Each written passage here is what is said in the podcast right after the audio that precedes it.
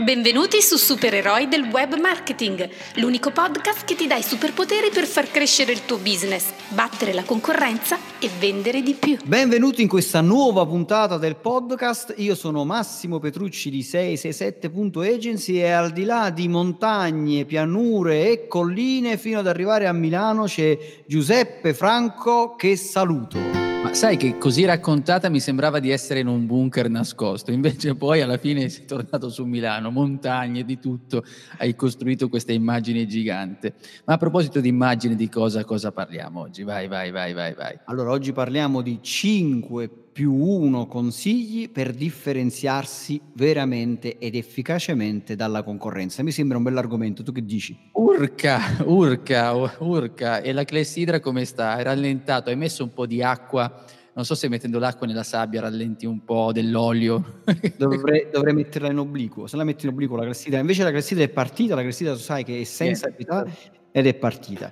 Allora si parla spesso no, di, di, come differenziarsi dalla concorrenza, in che modo differenziarsi da questa concorrenza e così via. Allora è chiaro che quando si parla di concorrenza, due, tre punti focali, dobbiamo, la parola focale non è uscita, non è uscita per caso, dobbiamo un po' andarla a individuare, no? quella che è soprattutto cominciare a riflettere su quella che è l'idea differenziante. Ti dico questa cosa perché? Perché molto spesso quando vado da, da un cliente che magari mi ha, ha, comprato una coaching di marketing, oppure semplicemente ancora prima, no? quando il cliente ci, ci, chiama la prima volta e cominciamo a, a, farci questa prima chiacchierata, questo brief telefonico, di solito eh, o io oppure i miei consulenti di marketing fanno sempre una domanda, dicono sì, ma qual è il tuo elemento differenziante. Cioè, ho capito, tu vendi palline da tennis, ma qual è la tua idea differenziante? In che modo ti distingui dai tuoi concorrenti? E spesso e volentieri le, le, le frasi, no? cioè i motivi eh, differenzianti sono la qualità, il servizio, perché sono gentili e così via, ma in realtà qualità e servizio sono proprio le ultime cose, anzi non sono le ultime, sono oggi come oggi concetti totalmente inutili. Cosa ne pensi? Eh vabbè, se parli anche di gentilezza, viene... perché gli altri cosa fanno? Quando vai lì ti prendono a testate, cioè questa è la differenza, perché se tu dici che la mia differenza è essere gentili, è come se tu dicessi dall'altra parte quando arrivo lì mi picchiano. Cioè, praticamente dovrebbe esserci l'opposto per essere differenti. Invece è un qualcosa, un valore uguale. Poi adesso potremmo entrare nello specifico, qualcuno potrebbe anche dirmi sì, ci sono quelli che eh, sono meno gentili, più gentili, sai tutte quelle cose che comunque non sono così eh, percepibili. Invece ci vuole qualcosa di più che viene più percepito dal nostro cliente, che poi è una cosa che, che parleremo più avanti lungo la puntata. E per cui dobbiamo capire almeno qual è questa differenza, cosa che non è facile, per carità, io lo dico sulla mia esperienza, sui miei 2 miliardi e 500 miliardi di errori, per cui differenziarti e cercare di farlo capire anche a chi ti segue, chi è il tuo cliente, il tuo potenziale cliente, non è cosa facile. Però, però diciamo che ci sono delle cose che possiamo seguire per ridurre al minimo gli errori che potremmo fare nella nostra scelta strategica di marketing e poi come possiamo comunicarla fuori. Ma guarda, questo è molto importante perché soprattutto bisogna partire da un concetto, è che le persone in realtà non comprano mai un prodotto in sé, ma comprano che cosa? Comprano un risultato. Quindi qual è l'elemento differenziante? In che modo tu fai sì che quella persona raggiunga quel risultato. Quindi già comincia a diventare un po' più, cioè un punto di vista. Io mi rendo conto che non è una cosa semplice, cioè a volte le persone non hanno mai riflettuto effettivamente su cosa fanno. Cioè mi ricordo che una volta in un corso, in uno dei corsi che, che ho tenuto, una, una, una, signora disse, un'imprenditrice, eh, a un certo punto disse, ma tu sai che ora, ora ho capito io che cosa faccio. Cioè, quindi questa frase mi è, rimasta, mi è rimasta impressa. Vuol dire che molto spesso noi siamo talmente presi da tante cose che facciamo che non riflettiamo mai bene su qual è la nostra idea differenziante, che poi è un'idea differenziante che coinvolge non solo la marca, no? la, la, la, il brand in quanto uh, mh, proprio la tua azienda, cioè in che modo la tua azienda oppure tu come professionista ti distingui, no? Dico ok, io mi distinguo perché curo un, un determinato particolare aspetto eh, di, di, un certo tipo di settore, non so, sono un consulente di web marketing, ma sono specializzato in particolare nella lead generation, ma in particolare sono specializzato nella generazione di contatti per ristoranti di lusso. Allora a questo punto ho fatto una forte differenziazione, cioè sono arrivato, una, mm, come dire, mi sono focalizzato, ho un preciso posizionamento e già questo mi aiuta perché se dall'altra parte c'è un ristorante di lusso a, a, chi si rivolge? Si rivolge a uno che fa mh, lead generation in generale o a chi è specializzato nei ristoranti di lusso? E poi a volte c'è una differenziazione, no, a volte c'è anche poi una differenziazione di prodotto. Quindi tu come brand ti differenzi rispetto agli altri, ma poi ogni tuo singolo prodotto che va a risolvere un determinato uh, bisogno e quindi ti porta a un certo risultato, in che modo si differenzia rispetto agli altri? Perché uno, secondo me, degli, degli, degli, errori probabilmente, o comunque del modo sbagliato di fare le cose, è stare lì e uh, elencare una infinita quantità di caratteristiche e benefici del tuo singolo prodotto rispetto, che ne so, alla tua concorrenza, stai là e parli ore e ore e ore, quello dall'altra parte non ti segue più e magari invece dovevi andare a individuare due, tre elementi differenzianti che avrebbero fatto la differenza e questo lo puoi fare soltanto se sai bene capisci bene chi c'hai dall'altra parte, cioè hai studiato chi è la persona dall'altra parte che sta per comprare un prodotto, perché magari lo stesso prodotto viene acquistato per motivi diversi. Sì, eh, intanto hai anticipato quello che dovrebbe essere il primo punto di quello che dovremmo dire nel mettere in ordine questa, questa, nostra puntata. Mi viene in mente quando parlavi degli elementi, è chiaro che stiamo parlando sempre di una strategia di marketing di base, cioè quando noi dobbiamo scegliere, dobbiamo focalizzarci, dobbiamo trovare un qualcosa, è un po' come se davanti a una massa di persone c'è uno che alza la mano, cioè il ristorante sono io, quindi tu siamo tutti uguali, alzi la mano, ti distingui, c'è questa differenza, hai il cappello di un colore, ti fai notare per quella cosa. Qui ci sono eh, due cose che probabilmente poi eh, eh diremo nuovamente, però per evitare, sai che sto perdendo i, no, i capelli, li ho già persi, però magari potrei dimenticarmi qualcosa. Uno, il timore che uno ha nel pensare questa cosa, dici, così mi precludo altri clienti. In realtà non è così perché ti noti di più. Secondo aspetto, quando io vado ad elencare delle cose, questo, oltre ad essere una difficoltà di strategia che fai all'inizio, anche quando la devi comunicare diventa ancora più difficile. Quando tu dicevi Massimo prima, la persona ti sta lì ad ascoltare, che tu stai facendo la cosiddetta lista della spesa, la definisco, c'è di tutte queste cose ridondanti che prob- probabilmente il tuo cliente ha già sentito perché ha già visto un prodotto simile. Invece, nel momento in cui scegli quell'elemento differenziante, guadagni sia in, in, questo caso con la differenza precisa di quello che racconti e in, più, e in più quando comunichi riesci a essere più efficace. Prendi, parli solo di quella cosa o di più, due, tre massimo, riesci anche a essere più efficace, altrimenti ti disperdi e chi ti ascolta va in confusione. Le persone odiano, la, la mente odia avere confusione, vuole avere delle cose precise, delle misure precise. Io sono quello dei ristoratori, punto. Quando stai parlando è così. Certo, io poi aggiungo, e poi magari ne parleremo, io non ho una visione così eh, precisa, cioè nel senso è talebana, te ne abbiamo già parlato altre volte, eh, della visione della differenziazione, però ci vuole perlomeno per iniziare a comunicare un messaggio un po' più pulito. Ma sai cos'è? Allora, io comprendo quello che dici. E, quando io parlo di, di focus e posizionamento, no? che ti dico, allora io faccio lead generation di ristoranti, ma non di ristoranti qualunque, di ristoranti di lusso. Questo non vuol dire che io subito dopo non possa creare un prodotto per i ristoranti, per i fast food. Cioè nel senso che a mio avviso è necessario che quel servizio o quel prodotto tu lo cominci a immaginare e a pensare per una determinata nicchia di mercato. Quindi, ad esempio, se vogliamo ritornare a, a questo concetto della lead generation, no? Gener- generare contatti qualificati, io potrei creare un prodotto estremamente verticale per i ristoranti di lusso e quindi andare a comunicare questo, cioè se, se, il tuo è un ristorante di lusso, io ho una soluzione che ti permette di far arrivare gente al tuo ristorante. Una volta che ho focalizzato bene e quindi mi sono andato a posizionare, ho creato questo servizio e vado a comunicare a questi tipi di ristoranti, nessuno mi vieta domani mattina di creare un prodotto leggermente diverso e concepito in maniera diversa che eh, non è rivolto più ai ristoranti di lusso, ma è rivolto ai ristoranti, che ne so, per famiglie della domenica a pranzo, insomma, quelli che magari vanno lì, vogliono spendere 20 euro a testa, 15 euro a testa, oppure per le pizzerie. Cioè, nel senso che se io mi propongo in maniera totalmente generalista, è molto probabile che io non faccia nulla. E il timore che io poi mi accorgo, perché quando poi, eh, e lo sai anche tu, perché li fai anche tu, no? facciamo corsi, facciamo eh, incontri con, con imprenditori e così via, tu vedi che quell'imprenditore dice sì, però io poi ho paura di perdere fette di mercato, per cui cerco di fare un messaggio generalista. Un po' quando uno dice io vendo auto, chi è che può comprare un'auto?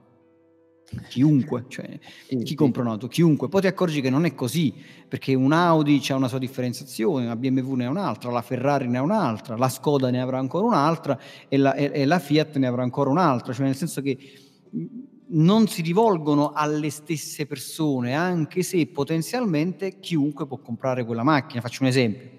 La Volvo eh, la Volvo non ne fa un discorso di alta tecnologia, aerodinamica, sportività, eleganza e così via, anche se comunque non è che le macchine siano brutte o che non abbiano un minimo di sportività o che i sedili in pelle non sono in pelle, però si rivolge in maniera diversa magari a quel tipo di professionista o alla famiglia perché ti dà quel senso di, eh, di protezione, di macchina sicura e così via. Ora, chiunque può acquistare una Volvo, ma sicuramente Volvo non si rivolge a chiunque.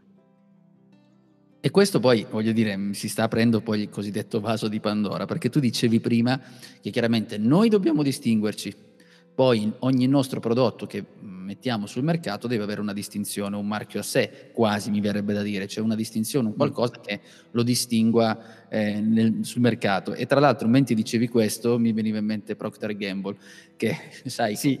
abbiamo 250 prodotti diversi della stessa azienda, ma hanno nomi, differenze se vuoi, marchi diversi, anzi che ognuno di loro poi combatte la, la, sua propria battaglia di marketing, se vogliamo dirla così, perché eh, io dico, per chi ci sta ascoltando, per esempio Procter Gamble è Dash, eh, mm. Gillette, mm. Olgate, mi sembra. Mastrolindo, Cookie Dent, eh, Brown, insomma ne ha, ne ha, veramente tanti. Quindi è un'azienda che poi ha questi, questi suoi prodotti e questi suoi prodotti in collegamento poi ognuno di loro cerca di fare la, la sua battaglia, la sua differenziazione. Gillette è uno degli esempi più citati anche nei, nei, libri tipici di brand position, viene citato più volte Gillette proprio per questo lavoro che fa. Addirittura fa gara con se stessa da un anno in anno per cercare di trovare sempre una differenziazione sul mercato. Ma infatti, scusami, ti, ti interrompo no. su questa cosa subito, perché a volte ehm, fatto, quando hai parlato di Gillette hai detto no, si fa, si fa, la guerra su se stessa perché ogni anno no, una, lame, una lama in più, siamo arrivati a otto lame io Adesso dico, però, il carrello per le lame. la, prima, la, prima, lama fa un fischio, la seconda lama ti coglie, coglie, alle spalle il pelo, la terza lama lo blocca, la quarta lama gli taglia le gambe, la quinta lama gli dà una testata e così via. Quindi a volte anche il concetto della concorrenza, molto spesso io dico sempre ci sono tre tipi di concorrenza, c'è la concorrenza concorrenza, quindi magari c'è un, altro brand che fa le lamette, c'è la concorrenza interna, quindi la tua stessa lametta, quella da 8 lame, da 8 lame combatte contro quella di 7 e uno dice, bah, forse prendo quella di 7, risparmio un attimo, penso che il pilo me lo taglia lo stesso.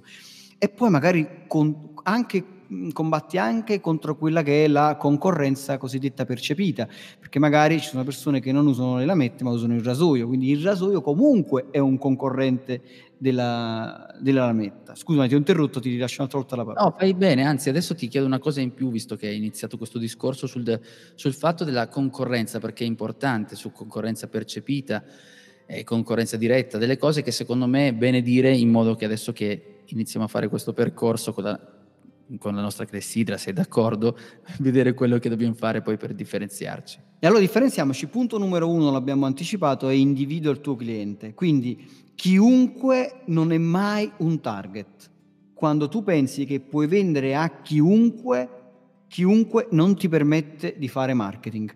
Quindi quando viene un cliente che mi dice no, ma io mi rivolgo a chiunque, io dico e eh, allora eh, rivolgiti a chiunque altra agenzia perché non sono in grado di aiutarti, perché chiunque non è mai un target. Quindi individuare, bisogna individuare un, una persona specifica, un target specifico, una nicchia specifica. Questo non vuol dire che ti devi precludere la possibilità di comunicare ad altri, ma sicuramente è importante iniziare a comunicare a una specifica persona, magari una fascia d'età, un, una fascia di, di so, mm, socia, sociale, culturale, economica, però fai una scelta precisa, un po' come ha fatto, che ne so, mi viene, mente, eh, mi viene in mente Nespresso con il caffè. Il caffè è un prodotto che chi è che beve il caffè? Chiunque, ma Nespresso ha fatto un ragionamento diverso sì, in quel caso, come vedi, eh, nel caso di Nespresso, ha scelto una sua unicità per cercare di capire come è possibile distinguersi. Eh, a, chi, a, chi, mi sto rivolgendo?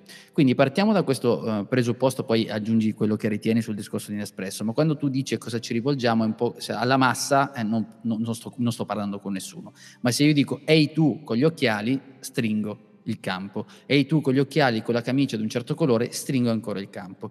Per cui questo mi facilita ed è più facile sia dal punto di vista di strategia e sia quando lo devo comunicare.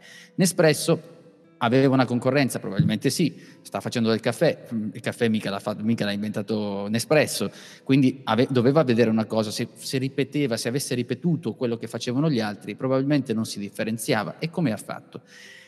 Lì ci sono tanti piccoli tasselli, Nespresso ha una storia lunghissima, ma ci sono dei passaggi vari che ci sono stati. Sicuramente, poi tu magari ricordi mi aggiungi qualcosa mentre faccio questa analisi veloce, Massimo, ma c'è sicuramente un un modo di distribuire e quindi già sta distinguendo il suo cliente perché distribuisce, crea una sorta di boutique, quindi sta eh, in, dando, vendendo se vuoi il caffè ad alcune persone eh, ad un livello anche, uno status particolare delle persone, cioè delle boutique ha creato da Nespresso. Poi ha lavorato anche sul senso di appartenenza, quindi ha creato anche un'appartenenza in queste varie boutique. Ha lavorato anche sul design, quindi chi presta attenzione a queste cose, quindi il mio cliente che presta particolare attenzione magari alla forma delle capsule, ha creato una distinzione mm. in, in, in più versioni e in più poi alla fine offre un ottimo servizio che da solo non avrebbe retto, secondo il mio punto di vista, e ha fatto anche una comunicazione molto forte, efficace, con tratti distintivi sia grafici, nei colori che sceglie nella comunicazione, e anche nella scelta dei testimonial. Io ho fatto così un volo veloce, ma tu poi vai nello specifico. No, ma allora, ma, eh, mi è venuto in mente Nespresso, non è che in questo momento ti dobbiamo andare a fare un'analisi super no, dettagliata nell'Espresso, però nell'Espresso mi, viene, mi viene in mente perché comunque eh, l'ho seguita con interesse, eh, tra l'altro per fare una marchetta tanto ci guadagniamo niente, anche un caffè che ogni tanto bevo. Io ho la macchinetta Nespresso ad esempio, ma perché ho comprato la macchinetta della Nespresso? Ho comprato la macchinetta della Nespresso perché mi piace il design, quindi ho fatto una scelta più che altro di design. Allora, il punto numero uno, giusto per, per fare un veloce riepilogo, è individua il tuo cliente, no? quindi individua un target. C'era, c'era, un americano molto, in questo momento mi sfugge il nome, che diceva guarda, individua una nicchia larga un pollice e profonda un miglio, cioè nel senso che precisa e che abbia comunque un mercato, cioè che, che ci sia Uh, come dire, uno, uno, spessore di mercato sul quale poter poi andare a vendere qualche cosa. Ora, se il punto numero uno è individua il cliente, il punto numero due è individua una formula, cioè differenziati sulla formula. Nespresso che ha deciso di produrre un caffè, diciamo tra virgolette, di lusso, ha deciso anche di offrirlo con una formula diversa, mentre tutti quanti magari il caffè lo trovi al supermercato e così distrattamente, un, passando su, tra uno scaffale e l'altro, prendi una, una, una, busta di caffè qualunque, oppure quella che insomma c'hai in testa tu e te la, te la porti, da Nespresso fai una scelta precisa. Vai, in, non mi ricordo come si chiama, forse in Espresso Point, mi sembra, vai nell'Espresso Point è un ambiente creato ad hoc per te, dove trovi il tizio elegante con la cravatta che magari ti riconosce anche, ti dice buongiorno signor Petrucci, eh, ha provato la miscela, quella lì, che non so, un Pinco Pallo in questo momento non mi viene in mente. Eh, come, come, come, come vuole provare quest'acqua di nuovo, trovi la ragazza elegante che ti accoglie con un sorriso e trovi tutti questi, le, trovi le capsule che hanno un pack, no? una, quindi un pacco, una costruzione di, di, del packaging molto elegante, molto raffinata, ricercata, quindi eh, come dire, impieghi un certo tempo per muoverti all'interno di questo ambiente, vedi c'è tutto questo nero, questo design, questo lusso, queste scritte e così via, e quindi ti senti di entrare, come dire, quasi in un club privé, un club di lusso, un club dove forse ti giri e trovi George Clooney. E su George Clooney è interessante perché se si pensa alla pubblicità della, della Nespresso, George Clooney è nel ruolo di George Clooney, cioè nel senso che non è che sta recitando il ruolo di, di qualcun altro, è proprio lui, quindi è lui che si muove in questi ambienti molto ricchi, in questi personaggi famosi, dove tutti quanti poi alla fine scelgono di bere il caffè Nespresso. Quindi scegliere una formula che ti differenzi dalla concorrenza ti aiuta. Poi la formula può essere di, di qualsiasi tipo, che ne so, puoi eh, regalare qualche cosa in cambio di qualche altra cosa, puoi, eh, insomma, ma in questo momento non mi, non mi viene, però eh, in realtà è, è come... Che possiamo vedere, possiamo, comunque bisogna fare sempre un'analisi attenta, ma nel momento in cui fai un'analisi attenta scegli questa formula, in questo caso parlavamo delle capsule, è un modo di presentare lo stesso prodotto. E questo combacia sia col primo punto che lo secondo. Il secondo la formula, il primo, ci saranno delle persone a cui tu potresti pensare, non gliene frega niente da, da com'è la capsula. E ci sono quel tipo di persone. Invece ci sono quelli che invece prestano attenzione al design e a quella forma della capsula.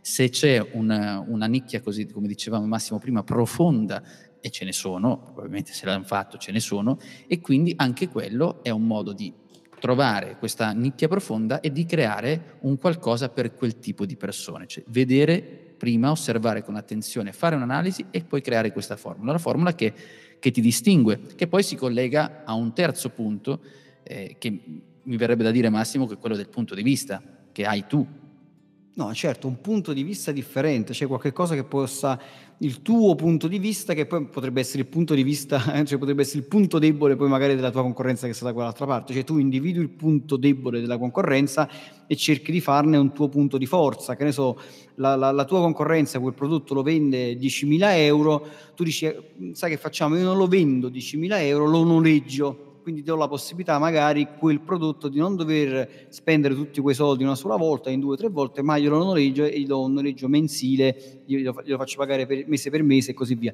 E questo poi me ne sono accorto anche con dei miei clienti, cioè dei miei clienti che vendono software e, e loro questo mi dicevano, dicevano questi software che loro vendono nel mondo del catasto, e tra la maggior parte delle, delle, aziende vendono il programma one shot quindi chiedono magari una cifra m, importante, invece loro che fanno? Detto noi facciamo una formula diversa, noi sostanzialmente è com- quasi come se lo regalassimo e vendiamo l'assistenza, cioè vendiamo il supporto, perché loro dicono molto spesso che succede che questi, queste, queste, persone acquistano il software, poi o non lo usano bene o non lo sanno usare, oppure cambia una piccola legge e questo software magari non funziona più.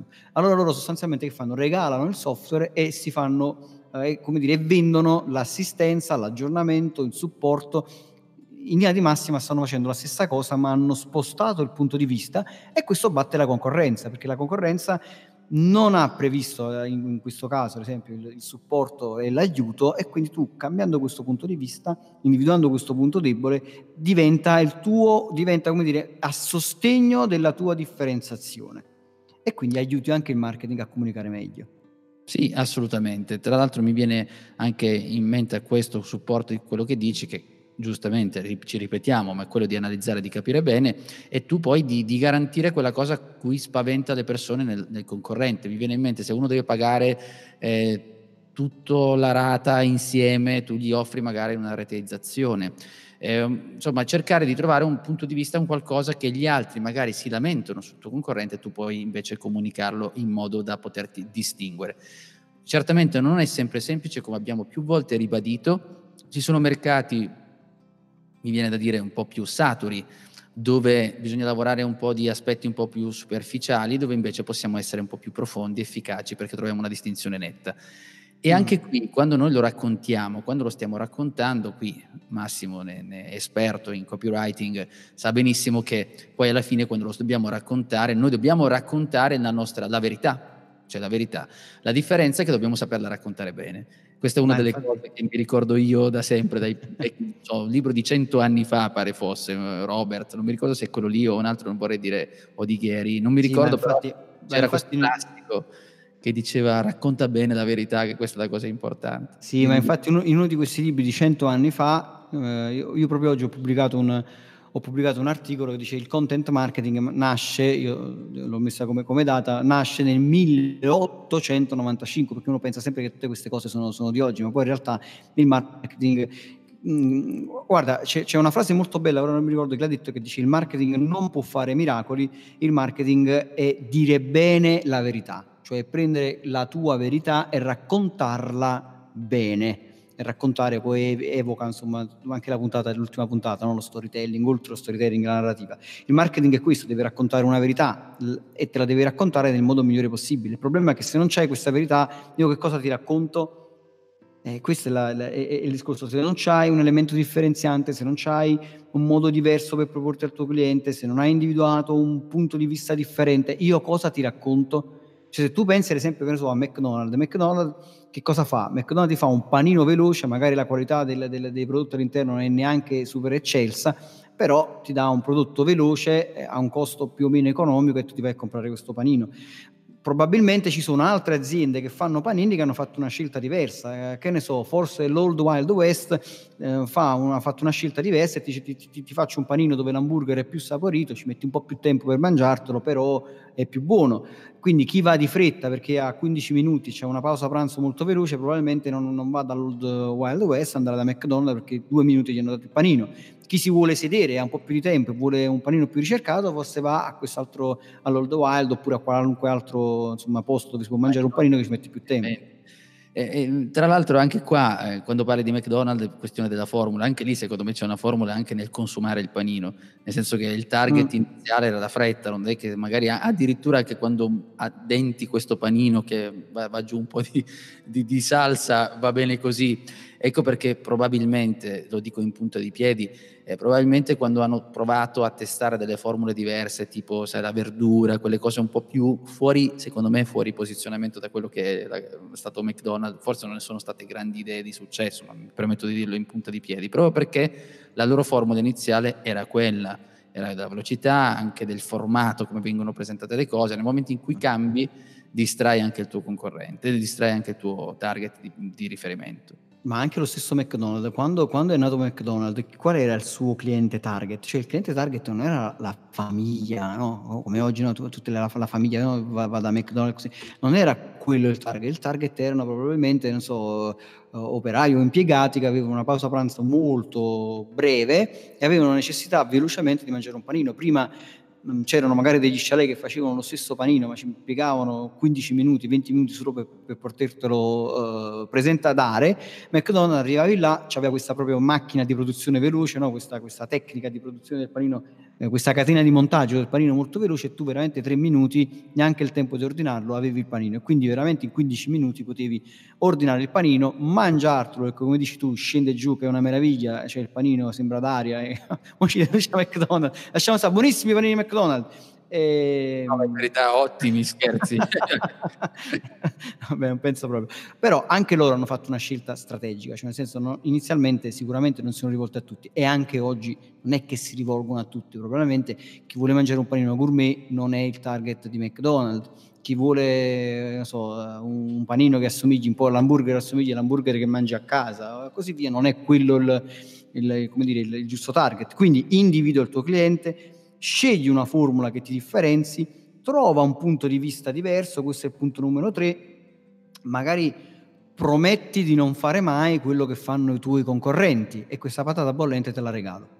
Eh, grazie, io stavo qui con le dita, speriamo che non la dia a me, la dia a me. Allora vabbè, facciamo così. Nel momento in cui tu hai fatto un'analisi del tuo concorrente, hai capito qual era questo punto debole della concorrenza, tu non devi fare altro che dire quella cosa io non la farò mai. Ok? Questo per esserti d'aiuto, poi basta ascoltare gli abili politici, comunicatori, non sono tutti bravi, ma alcuni sono bravi che dici io non farò mai quella cosa lì che è il punto debole in senso il punto debole rispetto a quello che ho scelto io di essere, di far parte, di qual è la, com- la mi viene community, ma le persone che voglio, eh, il mio target, ripetiamo questa parola, insomma, che ho deciso qual è il mio eh, il cliente tipo che abbiamo scelto all'inizio. Quindi se il mio cliente tipo, io gli devo ricordare sempre che se è una persona che compra le capsule in quella maniera, io gli dovrò sempre dire guarda che io le capsule storte, come lo fa quello, non dico magari nome preciso, non le farò mai perché nella mia logica c'è design. Le macchinette del caffè, visto che Massimo citava questo nel design, fatte in questa maniera, con questo look, con questa maniera liscia, mentre a differenza di quelli che fanno, la fanno a caso, spigolose, eccetera, io quella cosa non la farò mai e lo devi ricordare, soprattutto anche per motivi eh, di, per essere un po' più precisi, perché le persone fanno già in automatico dei confronti, dei paragoni lo fanno in automatico, quindi se tu non gli offri un paragone lo faranno loro per i fatti loro, appunto gioco di parole, ma è peggio per te, quindi devi farlo prima tu. Soprattutto ricordati anche che la mente generalmente funziona per paragoni, quindi tu devi fare dei paragoni quando stai parlando, quindi quando stai comunicando, quando stai pensando alla tua strategia, devi fare dei paragoni, perché io non faccio in quella maniera che come Giuseppe Franco e Petrucci, ma faccio in un'altra maniera. Io, mi, no, io avrò, vi garantisco sempre i capelli lunghi, non farò mai, sarò mai calvo come Petrucci e come Giuseppe Franco. Hai visto come mi sono liberato? Adesso pensaci tu ad andare avanti.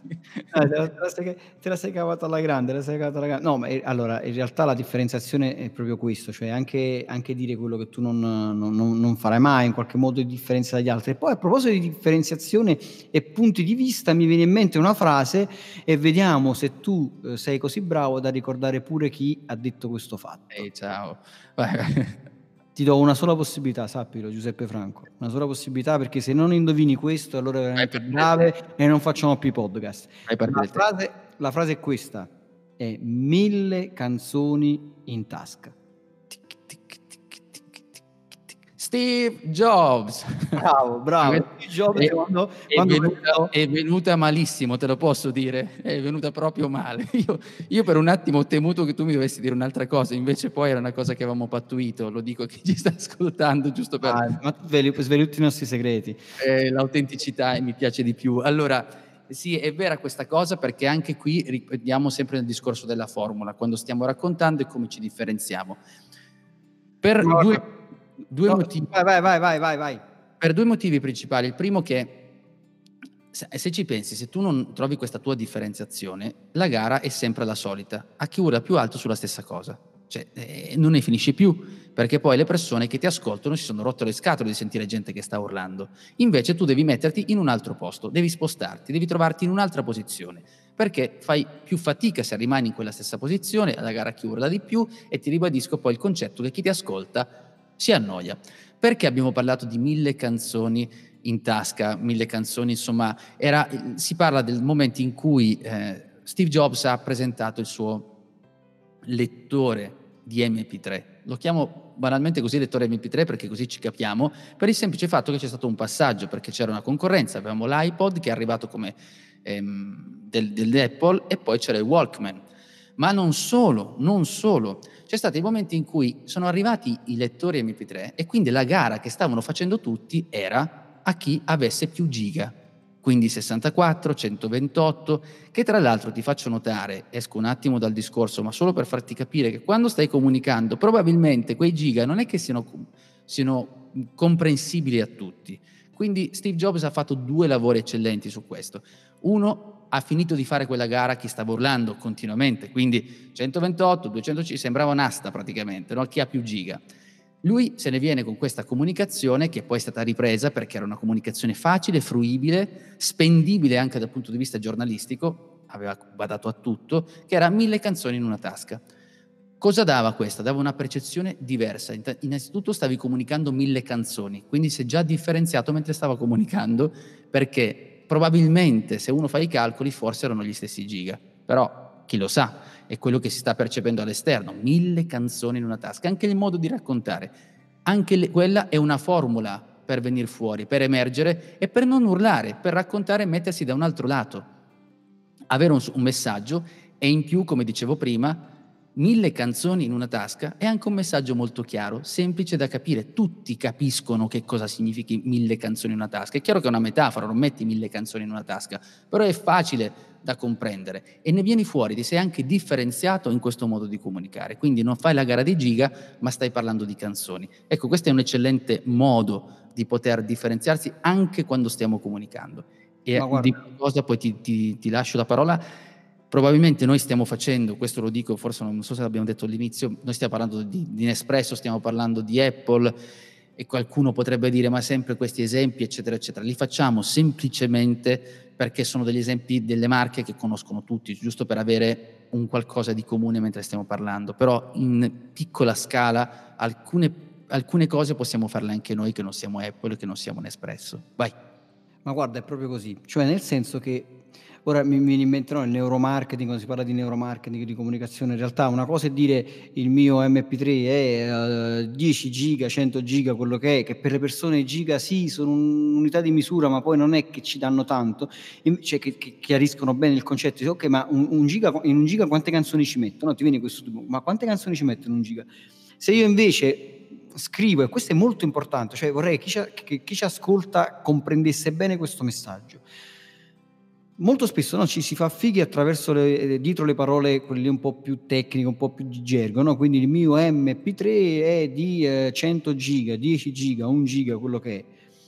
Quando invece basterebbe dire semplicemente nel, grazie a questo MP3 tu ti porti 1000 canzoni in una tasca, punto.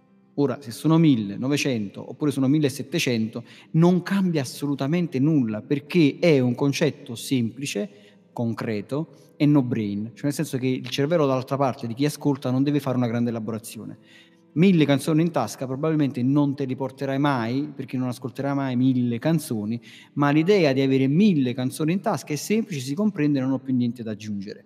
Quindi quello che voglio dire è quello che tu stai vendendo in questo momento, che potrebbe essere un servizio o un prodotto, come puoi trasformarlo in mille canzoni in una tasca? Cioè, qual è il tuo mille canzoni in una tasca?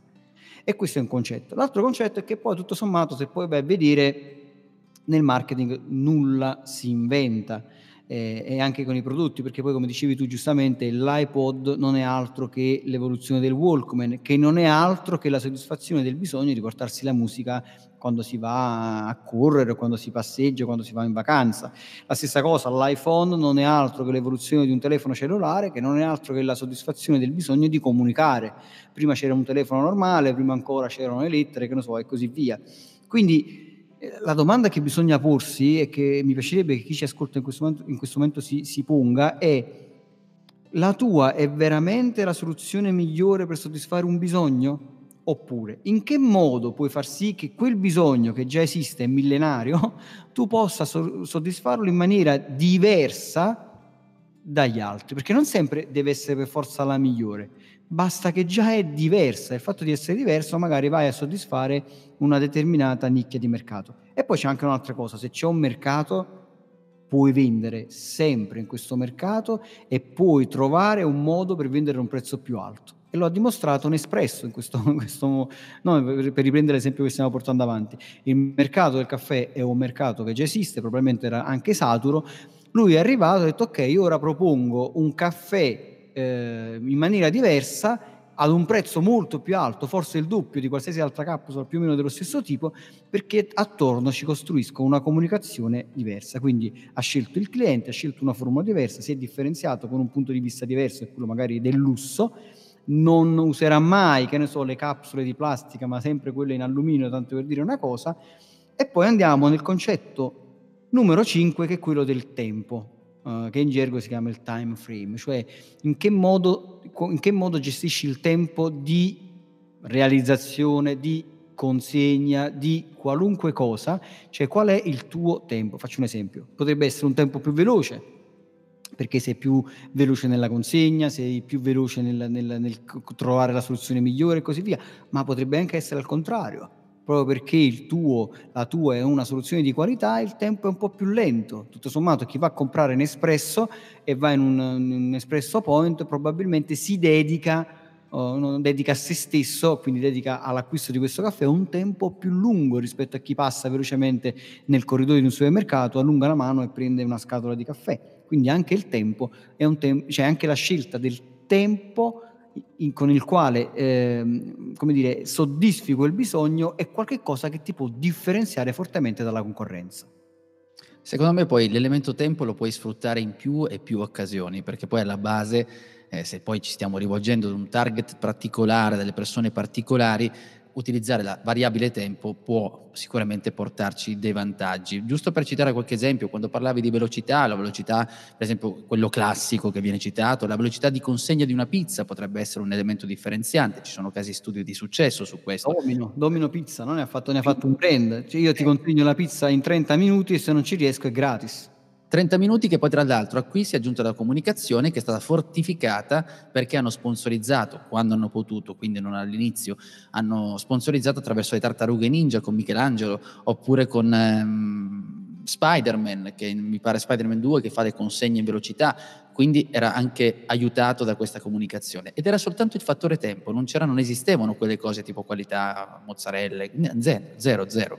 Il Guarda, tempo importante questa cosa. No, aspetti, lascio subito la parola, ma la, la, la voglio sottolineare. Cioè, Domino's Pizza, che è entrato nel mercato della pizza non dice la mia è la migliore pizza, non dice gli ingredienti della mia pizza sono i migliori, non dice la mozzarella viene da Gerola, il pomodoro viene dal Vesuvio, tanto delle, delle mie... No, si ferma, ascolta quali sono le esigenze, capisce che le esigenze di un cliente che, una, che, che ordina una pizza a domicilio è quando mi viene consegnata questa pizza e tira fuori un claim favoloso e che ti dice io ti consegno una pizza in eh, 30 minuti e se non ci riesco, garanzia, sesto punto, il 5 più 1 che tra poco ne parliamo, e se non ci riesco la pizza è gratis. Scusami, ti ho parlato sopra, ti ho interrotto e ti lascio la parola. Hai fatto bene a specificarlo, tra l'altro lì il problema qual era? Di non riuscire a consegnare, qual era il problema a Manhattan, che è lì che è stato il primo test, a Manhattan non riuscivano perché c'era traffico, il problema delle pizzerie, non consegnare in tempo, loro invece garantivano, se non consegno la pizza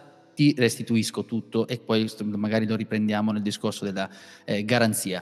L'altro esempio, esempio di lentezza, se io eh, ho un target preciso, potrebbe essere anche gli alimenti, mi viene da pensare, le bottiglie di vino che hanno una certa età, quindi si distinguono per quello, oppure anche per eh, le intolleranze, i formaggi che hanno più mesi, più tempo, più stag- cioè tutti modi di comunicare che danno la percezione per il tuo cliente tipo siano più efficaci. Quindi, per esempio, pensa al formaggio, se uno una racconta specifica, che è il tempo che si è impiegato, che è un'altra forma di vedere il tempo, ma è una variabile comunque efficace, anche questa, quando dobbiamo differenziarci. E direi di andare verso la garanzia.